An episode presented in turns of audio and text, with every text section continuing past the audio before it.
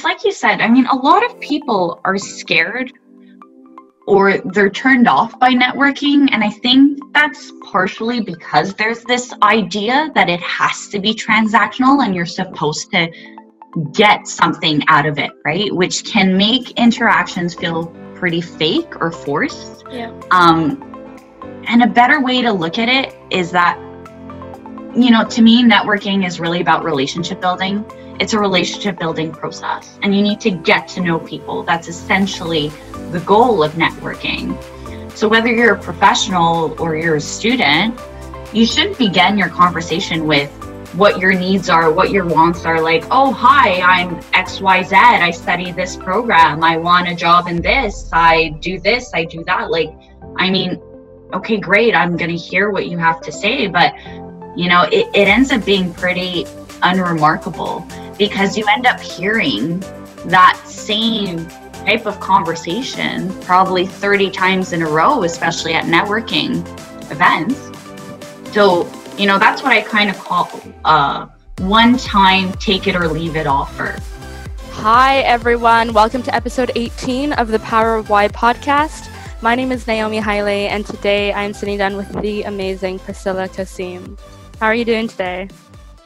Oh, not too bad. I mean, I'm doing this podcast with you and it's yeah. and sunny outside, so can't complain, I guess, until. Oh, although it is quite nice outside today, and you have your cats. Yeah. Hopefully not running around. We'll see. We'll see. Well, well, they're starting to be a little bit active right now, so to chase them down in the middle of the city. But so far, so good. None of them are whining. Amazing. Um, so, for some context before before we dive in, uh, Priscilla is a senior consultant in the areas of risk management, IT enhancement, business process improvement, and internal audit solutions for public and private enterprises. Uh, she is driven and focused on her career while developing, you know, practical solutions and delivering results by you know having the ability to integrate an IT risk mindset and deep technical um, expertise into each of her client engagements. Uh, Priscilla, I've had my eye on her for a bit. I'm not gonna lie. uh, before we um, even met, she's quite active on LinkedIn. So, um, and because we both live and um, studied in Ottawa, um, we definitely have mutual connections. So I've been seeing some of her content on LinkedIn. If you're not on LinkedIn, get on LinkedIn. Um, so I've been seeing some of your stuff online, and I don't know if I told you that the first time I met you, but we were at a networking event a few months ago at the Telfer School of Management, mm-hmm. and Michael actually was the one who made the introduction, and immediately I was drawn to, you know, your ability to connect with people. Um, your ability to make people comfortable when talking to you because networking ev- events i think for a lot of people can be quite nerve wracking um, in addition, uh, she is the founder of the uh, Carleton University Women in Business organization, um, which basically aims to connect young women of today to become future business leaders of tomorrow. She's a Raptors fan and a women's advocate. And, you know, yes. the reason that I really wanted to chat with you um, was because of all of these reasons, right? You are focused on your career, you're driven, you keep in mind how to develop you know professionally and personally and you speak up you speak up and use your voice for what you believe in. So i'm so pumped for this for this interview. Wow you just introduced me probably in the best way anybody has. Uh, no um, so can you give us a little bit if there's anything that i missed you know tell us a little bit about yourself your what your origin story is and you know what came before you um, started on this journey in Ottawa? Oh yeah, well, um, so I was born and raised in Montreal, which is a wonderful place um, where talent constantly bursts from the most unexpected places. And I came I, I came into this world really wanting to explore it and discover it. Um, my mom is super keen. She's a keen believer of personal growth. So, you know, you constantly have to keep learning and keep grabbing that knowledge. And she put me in an insurmountable number of sports and music programs, um, which I've, you know, followed through for the better part of my life. And through all of that, you know, passion and rigor and hard work kind of became my motto in life. And I remember one of my teachers once described me as being meticulous and a perfectionist. And I really believe that my meticulousness and my perfectionism enabled me to really see and feel the world around me. And that included the suffering of people and the inequalities that are so prevalent, especially mm-hmm. in the workforce. Yep. You know, I have personally seen it, I've heard it, and I've experienced it. And so while in university, I saw an opportunity to start solving those issues. Um, and so I began hitting the books and the web, and I started up conversations with people, my peers, people in my community, and I really got myself well informed on the issues of discrimination and inequality and why they mattered personally and in the workforce and in everyday life. And I really set myself up to try and resolve those issues with all the hope and excitement of someone just starting out. Mm-hmm. And I still, even today, I'll advocate and I'll inform others as you know that's really the best way to make people aware. It's really just advocating and informing them and that's how you'll create change and disrupt like really disrupt today's culture and the status quo. So i guess that's what led me to where i am today what i'm doing today and hopefully where i'd like to end up in the mm-hmm. future yeah, I love that. And, you know, in our first conversation, we met over coffee, and it's interesting talking about this subject, you know, around women of color and how you navigate, you know, the professional work world. Um, these are things, these are issues, these are experiences that a lot of mm. us, you know, as women of color can relate to.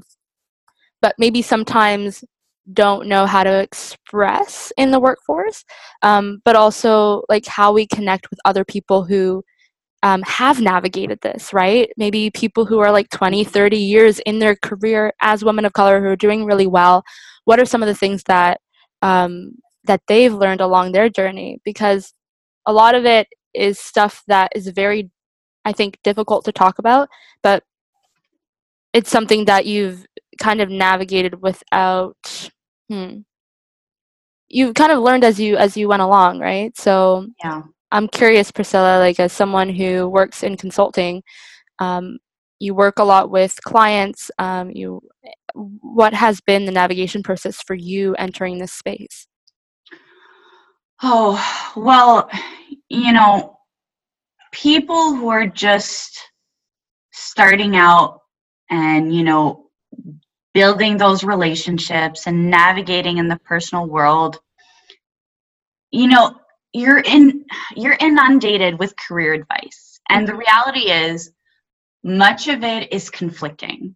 And i know it was for me. I mean you're told to be regimented about your career development plan but not to over engineer it.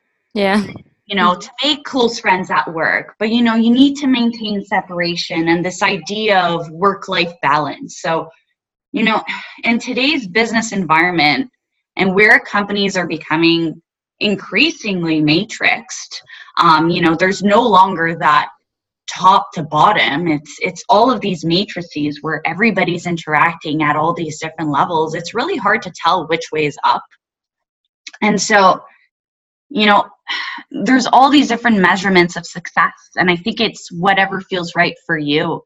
Um, you know, for some people it's the size of their paycheck. Others it's you know becoming uh, part of management. Others it's getting a promotion or you know being able to head home in time to spend quality time with your family.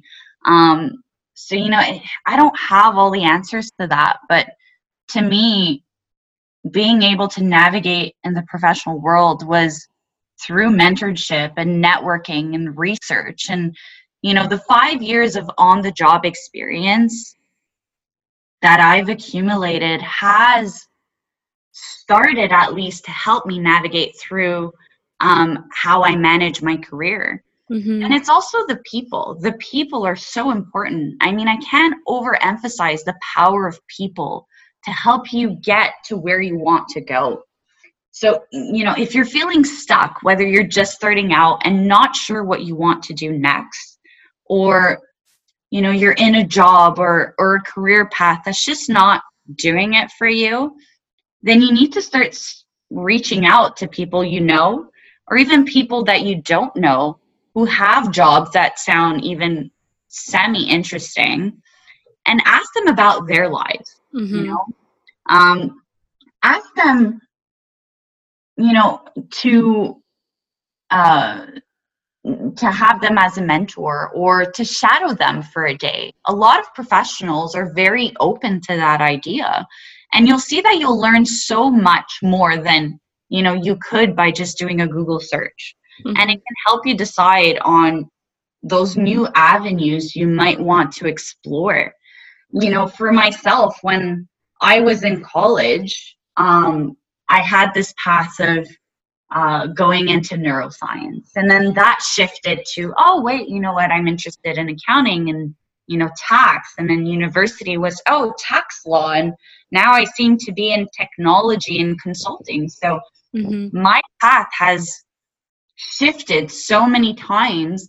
And it was mostly because of the people that I met and I networked with, and I learned about those careers that were not known to me. I mean, consulting, if you would have asked me years ago what it was, it wasn't an option path that you learned about in university I or know. that was well aware of, right? Yep. yep. it's really important to network and to talk to people because, you know, when I was in university in my education, I was in accounting. It was tax, audit, and insurance. I mean, those were the pathways that are well known, that are that are you know the natural pathways to take. And you know all these other pathways are not known unless you really discuss with people um, about their careers and their professions. And you kind of get that insight. And you know and the only way to do that is by you know asking like i said um, to shadow them for a day or to have them as a mentor or even just ask for an internship so there's different opportunities, and it's really putting yourself out there and networking and talking to people and really getting to know them that you'll be able to achieve that. Mm-hmm. I love that, Priscilla, because it's it's crazy. Um, consulting, not like most of the people in that space say they just fell into it. You know, they didn't know about. They didn't even know this was a career option, as you mentioned. Mm-hmm. So I think some of the things that universities you know some of the you know roles and responsibilities of the university is to shine light on those maybe hidden or unconventional career paths.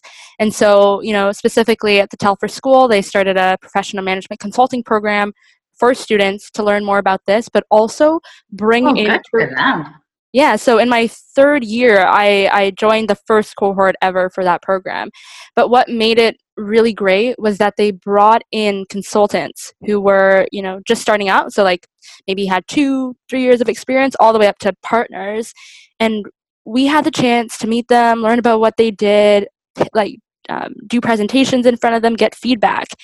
And so everyone who joined that program had no idea what consulting was, you know, as as and most of them, about I think 80% in the first cohort actually became consultants and took that as a viable career option. But what I, would like to really highlight what you said about you're never going to know until you sit down with people in various industries across various disciplines about what it's really like to work there you know mm-hmm. to work as you know a finance professional or as an accountant I studied finance um, in school, thinking that that's something that I wanted to do to continue and pursue.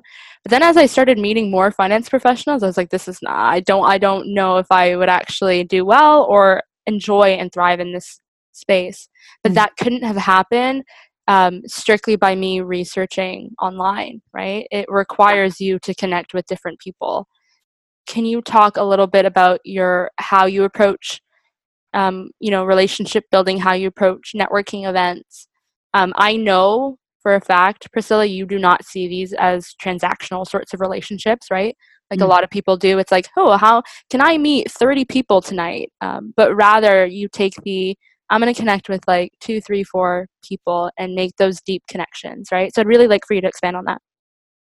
It's like you said, I mean, a lot of people are scared or they're turned off by networking. And I think that's partially because there's this idea that it has to be transactional and you're supposed to get something out of it, right? Which can make interactions feel pretty fake or forced. Yeah. Um, and a better way to look at it is that, you know, to me, networking is really about relationship building. It's a relationship building process, and you need to get to know people. That's essentially the goal of networking. So, whether you're a professional or you're a student, you shouldn't begin your conversation with what your needs are, what your wants are. Like, oh, hi, I'm XYZ. I study this program. I want a job in this. I do this. I do that. Like, I mean, okay, great. I'm going to hear what you have to say. But, you know, it, it ends up being pretty unremarkable because you end up hearing that same type of conversation probably 30 times in a row, especially at networking events.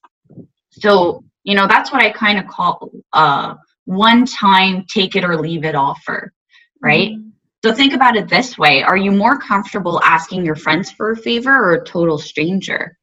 Um, and I mean, for me, many of my professional contacts have become close friends over the years. Mm-hmm. I mean, I'll text them about, you know, oh, how's your daughter's recital? Um, you know, or come on over. I'm making, you know, chicken uh, with, you know, I have some beer and some wine. Come on over, you know. Uh, yeah. Well, we'll sit down. We'll we'll have a good time, or let's go for a bike ride. You know, I remembered that you do a lot of bike rides. I clearly suck at it, but I don't mind going along with you. you know, on, on that topic, my best advice is just fully avoid talking shop, you know, especially over bad Chardonnay, um, till at least your third or even fourth encounter. Um, you know, instead, especially when you first meet someone, try to poke about who they are, what they enjoy doing, and find something in common to bond over.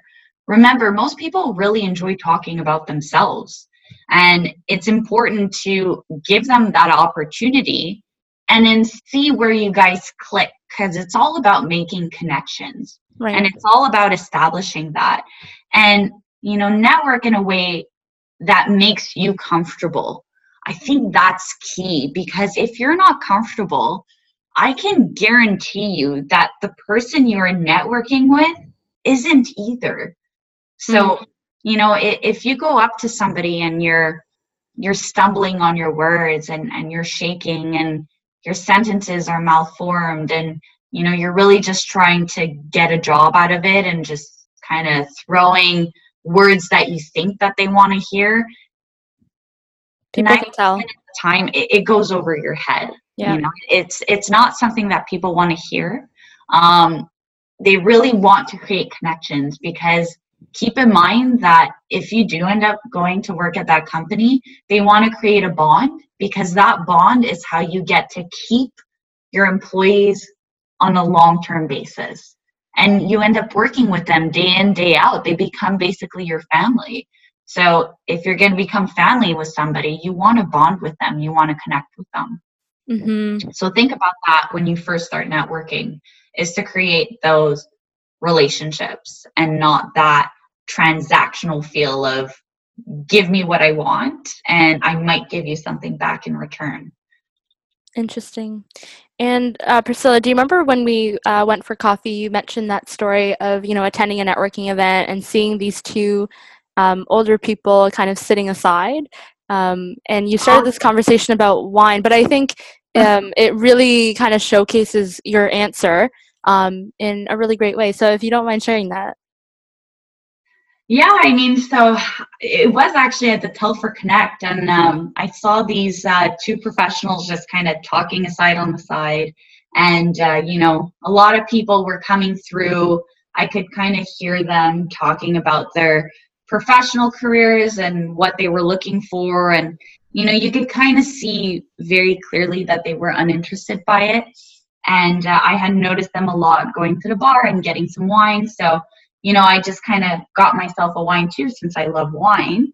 And I went up to them and started a conversation about wine. And, you know, I am an avid wine drinker. I I love all kinds of wines. I love visiting wineries. It's it's definitely I, I wouldn't say a passion, but it's it's definitely a very interesting field. And we ended up talking about it and we found something to bond over. So we ended up talking about wine and um, you know, one of them mentioned their grandmother is making her own wine at home. And then we kind of moved into oh well where are you from? Okay you're from italy. Oh, okay so sausage making you know tomato sauce making. Oh what recipes? And we moved into more of a bonding experience and conversation experience. And we probably talked about wine and food for about four hours during that event we were actually the last ones leaving they had to kick us out wow. And, uh, we've been following up on those conversations up until today. We found out that we work in um, opposing um,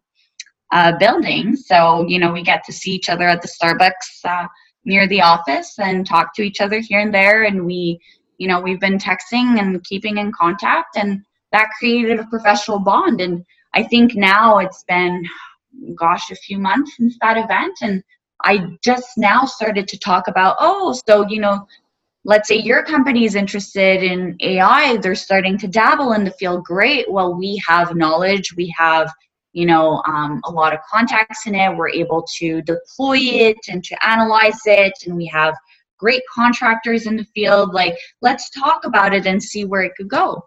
Mm-hmm. So it, it's all about developing that relationship because you want to go into business with someone that you connect with, but more importantly, somebody that you trust. Yeah. And that's important. And you know, you know that you're not going to give bad advice to your friend. So it's the same context that when you develop those relationships, you know that your friend is not going to give you bad advice. Mm-hmm.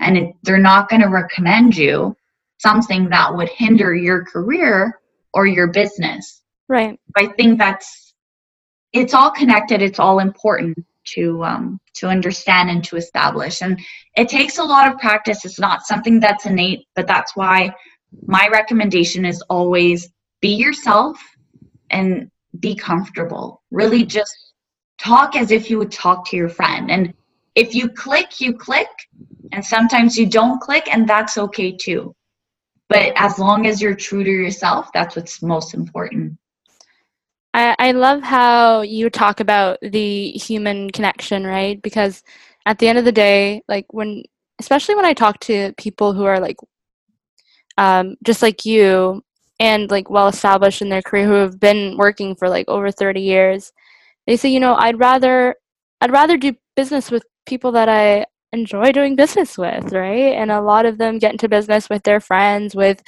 um, colleagues that they really enjoy being around because the technical can be learned, right? But you can't teach character and you know the ability to kind of get along and that human connection. So um, this is an interesting perspective to to have and carry with you as you continue to develop in your career, right? So um, that's something that I've definitely definitely taken at the forefront, you know, especially while a student and especially starting out my career.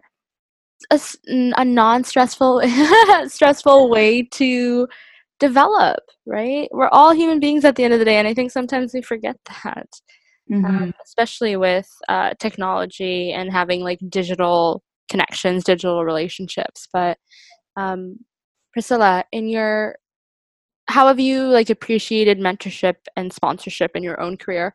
Uh, you brought up uh, mentorship earlier on, um, but I'd love for you to talk about both and how um, people starting out can approach these two things. Oh, yeah. Well, I have so appreciated the mentors in my life.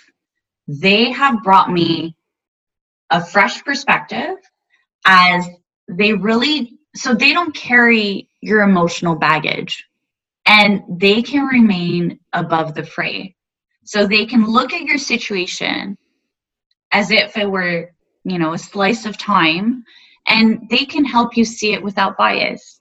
Yeah. And I think everyone has a mentor in some shape or form in their life. I mean, my very first mentor was my mother. Um, she is always Oh yeah. Well, she she's always helped me to step back and to think through my roadmap before I veered off course. And you know, she's helped me examine my own way of thinking, and she really ensured that my assumptions are they're just not unfounded, right? So I think it's important to have those people in your life and to you know make sure that you have that right kind of support and you know it, and it's important to reciprocate it as well. Like i myself i have been a mentor um, to men to many people and even to my friends and to new recruits or to professionals um, on social media sites like linkedin. Um, so i think it's important to seek help in your career but also to respond to it when being seeked. Mm-hmm. And do you have um, it's it's interesting and i'll share this we went to um, an event like a networking event kind of like a conference actually in in Atlanta, Georgia, in the U.S. Mm-hmm. And um, there were a lot of people. So Sam and I went. Sam is my co-founder for Find Your Tribe. We both attended. Um, it was 2,500 uh, people of color in attendance and speakers from across the U.S., across North America. And what we noticed consistently was, you know, most of these speakers, most of these um, people who have gone on to build incredible organization, incredible teams, all know each other. And what goes even what amazed me the most is not that they met, you know, a year ago as they were already kind of established or at these points in their life. They've known each other for years. They knew each other before they even quote unquote made it. And that really um, amazed me and showed me the power of peer mentorship too, right? Like mm-hmm. it's these people who 10 years ago um, started on their journey to create, to um, make art in whatever form, um, to build. And they were building with each other. They were building with their friends. They were building with the people that they enjoyed building with. They were building with um, folks that they had a connection with. And then when you see them taking stages today all together, they're kind of they were sharing stories about what it was like starting out. And I'm like, wow, these people have known each other for like seven, eight, nine years. Um, and that really, really amazed me. So this whole uh, mentorship thing from the perspective of, yes, I'm learning from people more experienced, but also from my peers. Um, can you speak to that and maybe um, anything that you've sort of noticed um, on your journey too around peer mentorship? Oh, yeah. Well, so you bring up a good point and it reminds me of even a recent event so usually what i like to do if i'm going to an event that you know i'd like to meet certain people in it and i'd like to connect people um, i think especially when you're a little bit more established what i end up doing is that i'll invite people that you know i'm very well connected to i've gotten to know them they're somewhat even my mentors to those events to come join me and tell them, you know, this is a great event. Uh, we'll be networking with XYZ people, and it'll be a great opportunity even for yourself. So that way, when you get to those events, you kind of have your tribe with you that help you connect with other people and you'll connect with somebody and you'll see your friend across the hall and say oh well, you know what like i think that you guys would hit it off like they i've heard that you know this person is doing you know, XYZ and it can help your company in XYZ manner. So it'll be a good connection for you guys to meet. Let me create that introduction. So it is really good to kind of place yourself in those events and you'll notice that with time by getting to know a lot of people you'll see those familiar faces at those events whether you invite them or not and you know with them talking to other people or you talking to other people and again by having those relationships, you kind of become the first person on their mind. So, um, you know, for me, uh, as a recent example as well, uh, so LeMay AI is an AI company that's truly growing uh, in the industry of Ottawa. And him and I have become very well connected. You know, we've developed a friendship. And so every time I meet someone um, that is looking for deployment or advice or you know is just curious about the world of ai he is the first person that jumps to mind and mm-hmm. i'll suggest him and say you know what? Uh, let me create an introduction. I think that you know his products or this and that could really benefit your enterprise. And so it's really through those relationships that you become the first person or at least one of the few first people on someone else's mind when they're connecting with you know with people in their environment. So it, it all goes back to that relationship building. And it is so important especially in the business world where you're trying to sell yourself a product or a service. I agree. And to be top of mind when it comes to your expertise and and what you have to offer says a lot about first that relationship that you built with that person right? Mm-hmm. and there's no way I'm referring people that um, I don't get along with or um, have not taken like we have both not taken that step forward to you know build a connection more on a personal level. There's no way that's happening. I can't harp on that enough. um, harp away it's a very important topic that i think I is pretty essential. And you know people are, are i think are starting to understand it. Uh, you start to understand it more and more that you get into your career but it is really important to get that you know that standard up in front from when you start networking and to get that understanding. And i mean like i said i've seen it so many times at networking events where you know people just try to sell themselves and just all about themselves at that first interaction right. when that's not necessarily what you want to do at a networking event. Um, when you're trying to establish those relationships and you're trying to um, establish that long-term connection, you just don't want that one-time, you know, transaction of a hit or miss. And then if it's a miss, well, then you know there might not be that chance again to recover for sure. And so in those i mean you showed examples of, of what those first interactions kind of look like for you at networking events or when you meet someone for the first time. Um, lots of asking questions lots of listening i've noticed. Um, is there anything else that you could um, you know pull out from those first interactions that you've had?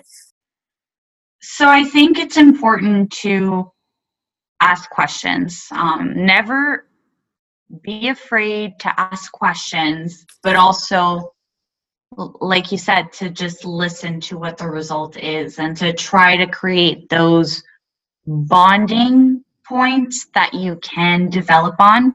And you'll see that your comfort level will rise. And, you know, if, you don't necessarily feel comfortable, especially I guess when people start out, um, they don't necessarily feel the most comfortable going and networking alone. Well, you know, bring a friend and make sure that you feed off of each other, that it's not just your friend making all of the conversation, but you know, create that um, comfortable environment for you to um, thrive in. And you know, sometimes it is with the help of a friend that you can do that. So, you know, in my case, sometimes it is a mentor if it's in a field that is more, um, more, you know, their um, thriving area than it is mine. Sometimes I'll invite them and say, hey, so you know, this is more of you know your your play environment uh, can you help me kind of create those connections and get to know people and to understand it a little bit better and you know by having those long-term connections they'll be very open to doing that right? Mm. I, I, I like that a lot. Um, it's, it's funny sam and i started attending a lot of networking events together as we build this community for women of color and we've noticed how how much that actually works you know? And i think because we're kind of on the same wavelength and um, we know what we're working towards. And i think it works better also if you have like a connection with the person.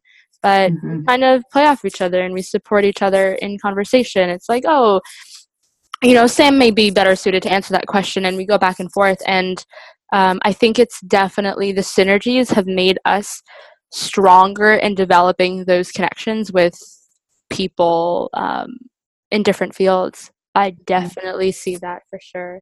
At the beginning, we uh, I mentioned a little bit about how you're an advocate for women um, and women of color. um, I would really love for you to talk about your experiences navigating the workforce as a woman of color and what that's been like, and maybe how that's, if it has, how that's changed um, from when you first, you know, were a recent grad and then and then now on your journey. Yeah, well, I, I mean, women of color, uh, you know, we've been advocating for fairness and social justice and equality for the longest of times. It's not anything new. And I think that, you know, our voices are just taking longer to be heard. Um, but, you know, make no mistake, we are rising, we are thriving. Mm. And I think everybody has an opportunity to be a silence breaker. And, you know, I'll tell you how I became one. And it really started in university. Um, you know, I had an epiphany and I realized that there was a bigger world out there and I was going to become something more. And I knew my, you know, my mom and my grandmother have, they never had the chance to really follow their dreams. And I was determined to find my place in this bigger world using the only tool I really had on my side. And to me, that was always my education. Mm-hmm. So, you know, fast forward now to my catalyst days and all that, I think I get to contribute thought forward ideas and processes and remediation strategies for clients on, you know, artificial intelligence, cybersecurity, audit, cryptocurrency, privacy, risk management, and so many other topics. And I also get to commit my spare time to creating more gender diverse and inclusive workplaces. Mm-hmm. Is really at the core of what I'm about. And, you know, if you even look at statistics today, like in Canada, women only represent 47% of the workforce. And yet we earn 60% of university degrees. And we hmm. control more than 80% of all consumer spending. So to me, that sounds like a whole lot of smart women with a tremendous amount of influence. But if you look at the statistics, only 3% of CEOs in corporate Canada are women. Yep. Forget even trying to count the number of CEOs who are women of color. You know, so there's this unfortunate and precious few that are representing the mass. And it can really have a significant impact on, you know, our well-being and our productivity and it can really impact, you know, your your ability to fully contribute to work by reducing your sense of psychological safety. And I felt that way. I've I've been through that.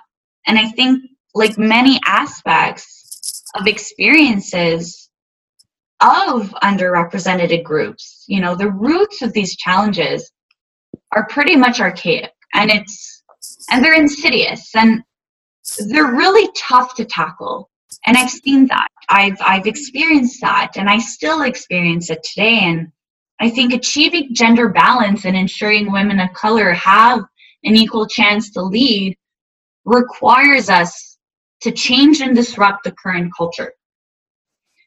And so i you know how can we? Well honestly i think it's just by listening. You know our experience needs to be validated. I know my experience needs to be validated. Mm. And, you know, we need to be open and, you know, listen and really think about what you just heard. And trust me, people's awareness and understanding will grow. And really, when they change, they end up changing the cultures around them. And, you know, they can really help employers understand the very real challenges that exist for their coworkers of color. Yep. And create the space to address those challenges. So that's what I kind of like to call the disruptive domino effect that most companies need and require. And I'd probably say, unfortunately, from when I started in university, not much has changed. But you know, there are some really good um, people out there that are advocating for it and kind of helping companies to create that change. And one of the people that I have in mind, her name is Caroline Codsi, and um, she's in charge. Uh, she founded La Gouvernance au Féminin, which okay. created a certificate to ensure companies have parity in their organization and especially in management and above positions. And that has been recognized by the Prime Minister of Canada. And I think it's important, you know, that's just one, you know, company, one person creating that change. I'm thinking, you know, of CHEO, I'm thinking of all these different companies that are trying to create that change, to build a community to disrupt the current culture. And aside from, you know, them and their companies, individually, we can do that as well. It's not a just one person, one company job to represent the mass. The mass needs to represent the mass. And so it's mm-hmm. important to to do that, but it, you know, also to to I guess my non-represent non-underrepresented compassion. It's, yeah. it's important for them to also support and listen and try to advocate for those that can't nec- aren't necessarily heard or necessarily supported in the right way right? So you know i i remember you know just talking on this subject there was this video that i had seen online about you know someone te- like there was a line of of people and someone telling them oh well if you've experienced you know if if your parents have never divorced take a step forward. If you know uh, you've never struggled with you know uh, money problems take a step forward. And you saw you know all these different levels of where people were at. And yeah he really explained it in this video. Well you know you can start all the way at the back and it's the race of life. And you know you have to run and you know take that extra step and take those extra leaps to even just reach where someone else was able Started. to start in yeah. their life right yeah. yeah so if you're at that forefront don't just keep going forward always make sure to check who's behind you and try to help them reach you know that same line that you are and reach that future line where you both can okay. yeah and you know what's interesting is those things are not mutually exclusive like mm-hmm. these people who have started you know i hate using that like have started at an advantage but who maybe are not part of underrepresented groups or do not have to face um, you know racial discrimination or whatever, um, they can still move forward while helping people who are part of underrepresented groups, right? That doesn't mean that um, by speaking on behalf of other people whose voices are not necessarily heard takes anything away from you. This is what I- allyship is, right? Agreed. And so I, I've really become fascinated by, you know, for example, white men's who are at the table who are comfortable enough you know and confident in themselves to speak on behalf of groups that don't necessarily look like them. And there are so many allies. I remember um, i spoke with one of my mentors and he and i said how do i mobilize allies? Like how do we bring people into these more people into these conversations. And he said naomi there are more allies than you even care to mobilize. Like there are so many more that um, are are speaking on behalf who are at the table and and want to kind of like inspire or enforce this type of change. They're there. I think we just need to show them how to help right? Maybe maybe they have the interest to do that but don't know where to start. And i think having those conversations um, you know, one on one can really lead to some really amazing things. Um, so, no, and, and I agree. And I mean, if I'm just thinking of a few of those allies that I was fortunate enough to cross paths with that have, you know, back in the day really helped develop QIB and support And they yeah. also support women in their in their environment. I'm thinking, you know, of Derek Abna, who's um, who's now working at D&D and, you know, Andrew Irvin, who's, um, you know, at BMO and uh, Darby Sieben, who works at RBC and Craig um, Gibson, who works at uh, Trend Micro. And all of these male supporters, and there are so many more that I'm probably not thinking of, but all of these male supporters have really helped shape the culture at their enterprise and yeah. you know really spoke genuinely about supporting their peers their minority and marginalized peers and oh, i really hate using the word minority but mm.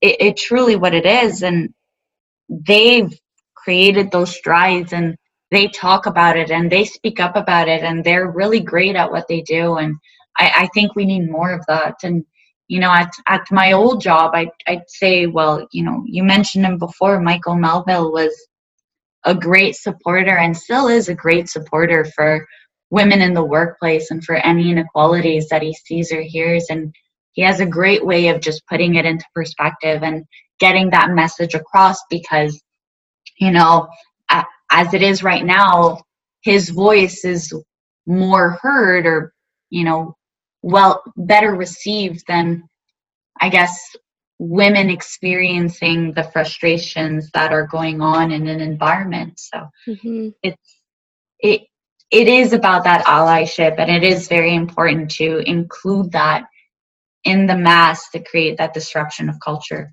mm-hmm. and priscilla have you because you're very outspoken and that's one of my favorite things about you is um, is your ability to communicate on issues that you deeply care about. And have you always been like this? Has is this something that you've developed? Um, how have you strengthened, you know, the power of your voice? Because uh, this is something that a lot of people. This is something that I struggled with, right? And it become it.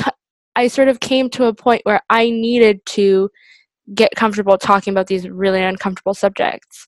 But Priscilla, how have you strengthened your voice in this area?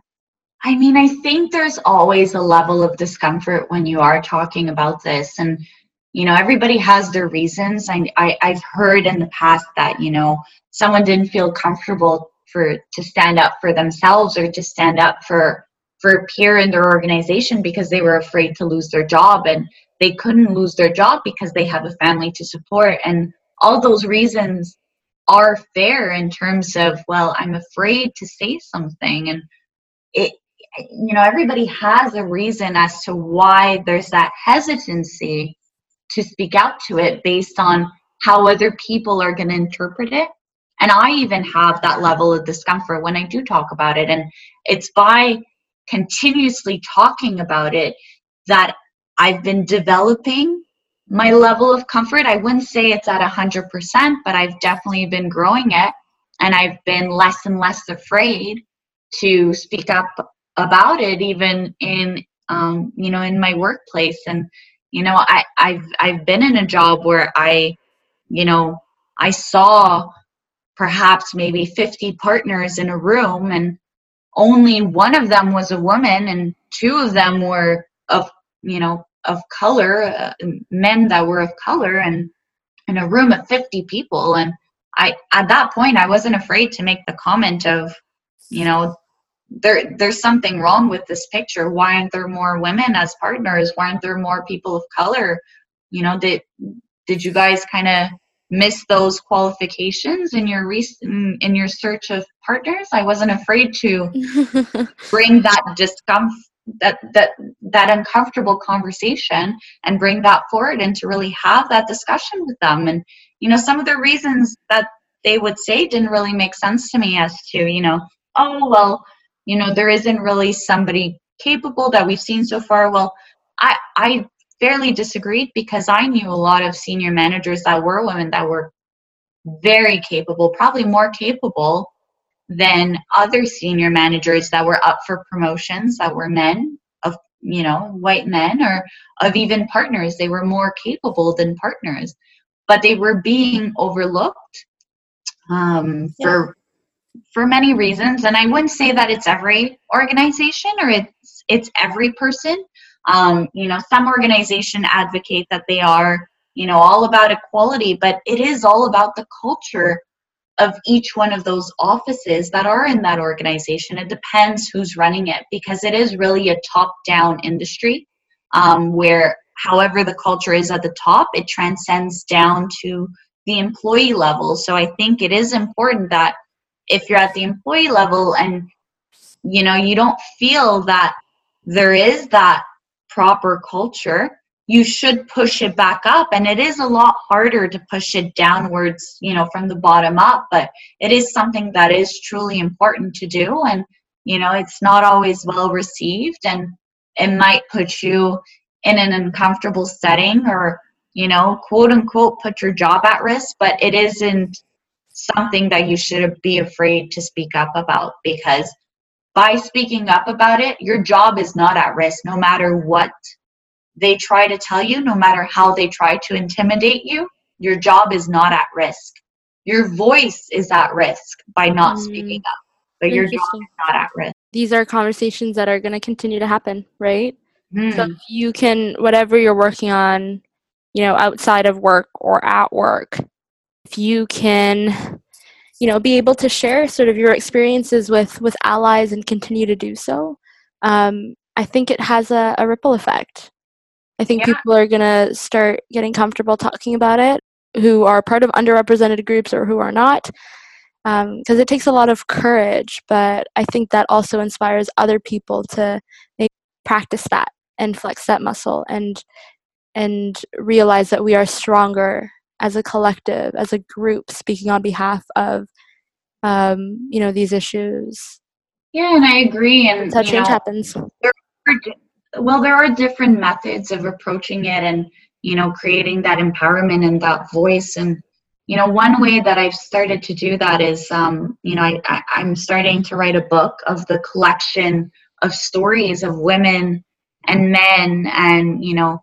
people with disabilities and people from first nation backgrounds and just to collect all of these different stories and the hardships and how they were able to um, transcend through those yeah. get to where they are today. And i really i i'm, I'm trying to build this this book and this idea and, and really put forward the truths of stories to help people not only relate but understand and maybe create you know continue and create that domino effect and those changes and those disruptions in the culture. And you know there are a bunch of different ways i try to use my linkedin platform to do it. I try to you know network about it and um, you know advocate it when i go to conferences. And i think it's important for everybody to take those different approaches and to find those different opportunities to speak up about it so that other people can listen to it understand it and perhaps in the future even realize it for when it's happening. Mm-hmm. i mean i think you know as a story um, i had a, a, manager at one point that uh, had told me that uh, um, you know oh well i shouldn't get my overtime paid and i should value it as experience. And so you know that could be fair from a point of view of you know oh well you know we came from different backgrounds. You you know i understood it from this from my point of view that you know you haven't struggled for um you know to to get a paycheck. You you yeah. haven't almost you know lost your possessions because you know you couldn't make even ends meet at the end of the month. So you know i i think in a way it's fair to tell me to value it as experience instead of value the money proponent but i'm not going to be working 20 hours extra a week just for the experience i mean if i'm going to work those hours i should be compensated for it because you know at the end of the day i need it to survive versus need it for experience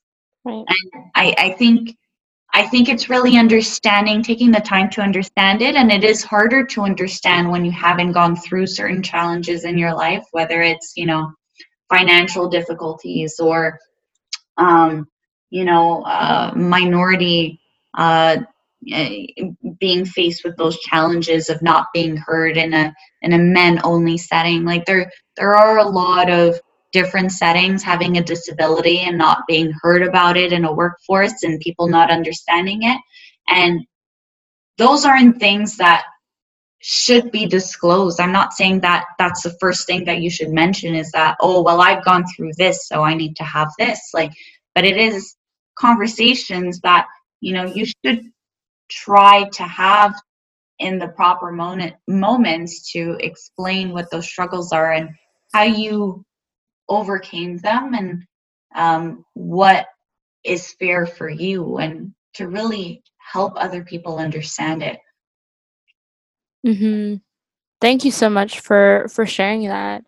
Um, I know, you know, when it comes to advocating, sometimes you know that could be seen as you may feel that it's risky or um, something that you need to practice or develop. Um, as we come to like close to the end of the um, episode, um, Priscilla, I'd really love for you to talk about you know, a, a resource, something that has helped you recently, uh, a book, podcast, or someone that you connected with that really changed your kind of change your perspective or um, has helped you when it comes to development, personal and professional? Oh wow! So I recently got Google Home, and um, I, yes, yes, recently. So I I set it up, and there's this really cool function. I I know technology person learning about technology, but yeah. um, I recently set up uh, some daily podcasts. So there's these snippet options okay. um, that I listen to basically every day on my way to work. I say, "Hey Google, I'm going to work," and it you know goes through my schedule and tells me traffic and weather, and then it goes straight into the podcast. And mm. you know, I've I've scheduled a few of them like CTV News and TechCrunch and CNBC Tech Check and Cybersecurity Today and you know Bloomberg. There's the First World uh, First Word Bloomberg, uh, the New York Times, and you know they they've they give you nice little snippets of information and of what's going on just today. Um, and and I've been fairly enjoying them, but I think in general there are some podcasts that I honestly I really do recommend. They're some of my favorite ones and um, they include the national security law today um, for anything uh, politically related that you'd like to know. A lot of it is US related. Um, I like to listen to Women Womenpreneur Success, which is okay. from Smita Singh. Um, it's about all kinds of adversities that women are undertaking.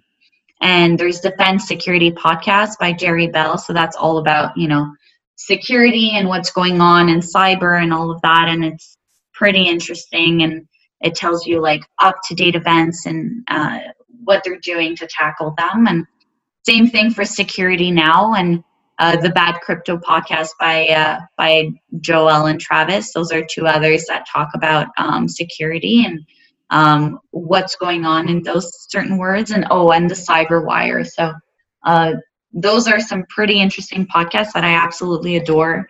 Um, I listen to any new um, posts that they do and they have some very interesting concepts. So obviously concepts that I uh, quite relate to. Yep, um, and working. Yep. Me. Mm-hmm. Um, and I think in terms of, so you said book. Um, so I, I, wouldn't say that there's a, a favorite book that comes to mind, but a book that I'm reading right now is called The Whiteboard Selling. Um, it's by Corey Sommers and David Jenkins. And I think it's a great book um, for anyone in sales or in marketing who uh, really wants to understand how to present and effectively deliver their ideas and engage their target audience and you know and and win win uh, win a business so I, I think it's a, it's quite an interesting book of uh, of how to put that together and how to kind of sell um, your product or service or yourself in 30 seconds and less. Ooh, whiteboard selling. Whiteboard selling, yes, by Corey Sommers and David Jenkins. Dope. And um, I love that you're constantly keeping up to date as to what's happening in your industry, right? Like cyber, privacy, tech. Um, oh, you have to. You have to. It's constantly changing. It's constantly being disrupted. You have to stay up to date or you're out of the game. And I feel like right now with audio, it's made it a lot easier to do so. You know, keep up to date. And there's so many resources that you can expose yourself to online and while you're getting ready in the morning, right? As you do. Oh, yeah. So no excuses. excuses. People post a lot of very interesting articles on LinkedIn. On LinkedIn, yeah, yeah. Yeah, there are some quite interesting ones out there that uh, that you know when whenever you go on it, you kind of just scroll down and you see some interesting facts, and you know some people post even some interesting statuses or stories of what happened and how they dealt with it. So I, I think uh, there are some pretty interesting uh, content out there that uh, yeah. shouldn't be overlooked. For sure. And the the final question on the Power of Why podcast is, you know, what's your why, Priscilla? Why what do you strongly believe that you were meant to do during your time here? Well, I believe that I'm a disruptor. Um, I've been put here to disrupt things. Uh, you know, I grab people's phones and I chuck them into a river. Uh, uh, I do constantly question the status quo. Yeah. Like everybody else, I believe that I'm meant to make a difference and I make my time count. And I, you know, I, I think I do that by setting goals. And, you know, whenever I reach one goal, I always strive to reach the next one. So I, I I constantly try to disrupt, um, you know, everything around me, including the culture around me, and mm-hmm. um, you know, even myself. I constantly challenge myself and yep. um, try new things, and uh, I, I think uh, I think it's all part of it. So that's my why. Thank you so much. I knew that I would have so much fun chatting with you on the podcast. Super happy that you said yes and and you know took the time to to chat and share your experiences, what you advocate for, and sharing best practices that you've found um, when it comes to building connections and building relationships. Because I think that's you know one of the many reasons why you've been able to find and work on the things that you love. So thank you, thank you, thank you. Oh, thank you. I think this is a great podcast. And for anybody listening, follow, follow, follow, listen.